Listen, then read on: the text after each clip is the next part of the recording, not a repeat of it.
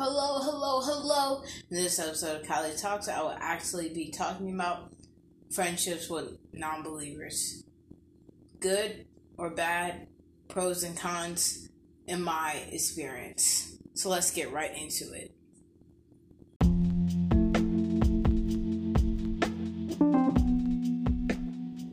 So, this is just my opinion. I mean, everyone thinks something different. So that's just a quick disclaimer.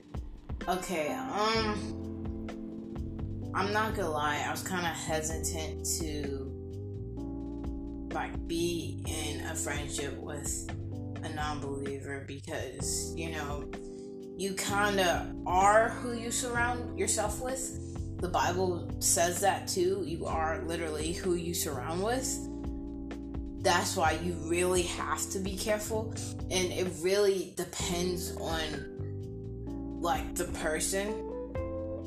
And like what the person is really doing what the person really influences you to do. But i feel like overall it's a good thing to become friends with a non-believer. Um, but i feel like there's certain situations where you should you should not and you should be careful. But here are reasons why I think you should. So, when you think about it, God tells you to love yourself as you do your neighbor. And I feel like how to like truly love someone is just to like accept their differences. Like a non-believer is obviously not going to have the same values as you probably not going to do the same things as you but you you're like you're kind of like loving them anyway because let's be honest we both have our imperfections. We both struggle with something you and the non-believer. You're not perfect so it makes no sense for you to be looking down on them. Instead it teaches you to love them as you do yourself. I feel like also just like non-believers like they give you like a different perspective, a different point of view. Um this is like eh, it, it's not always a good thing, but I feel like I feel like it is because I don't want you to say compare or whatever, but like for example, because I know I'm a little confusing.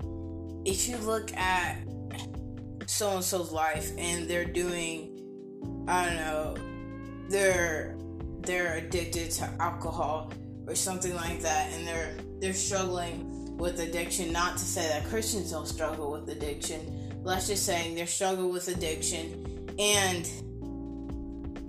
for you, you can call on God. You can ask somebody you can call on God for support.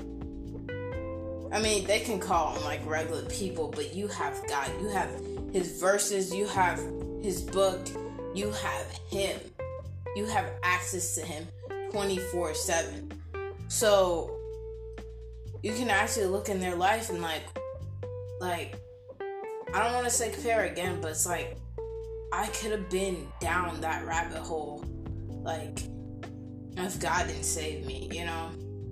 I'm really not saying look down on them, but I'm just saying it just makes you more appreciative, like, of them. But I want to say, like, like another pro. I feel like another pro of them is like, again, you have the access to the word. You can spread the goodness of Him like to spread the goodness of God to them.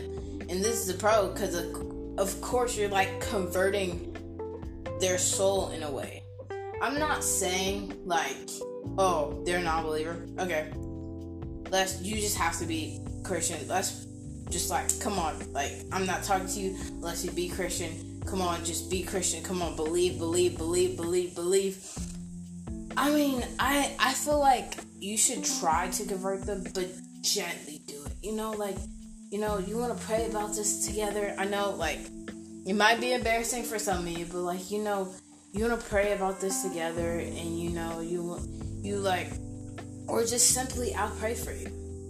you know, and they see how their situation got better because you pray for them or you just pray for them. I feel like the biggest thing is just praying for them and asking God to open up their eyes. And what you can do is you can be that light for them. You can lead by example because eventually they're gonna look at you. They're like, "What does she do during hardship? Or what does he do, do during hardship? He claims to have a relationship with Jesus. So what did he do?" And then they see you praying. They see you giving stuff to God. They see you not being maybe as worried because why? You giving your stuff to God. So now you don't have all this load on your back because that load is on God. And now they can see you and take you as an example. And they're like, wow, if this works for my friend, it might work for me. So you might influence them to just overall be a better person. Just like, just like, period. So I just feel like those are the pros.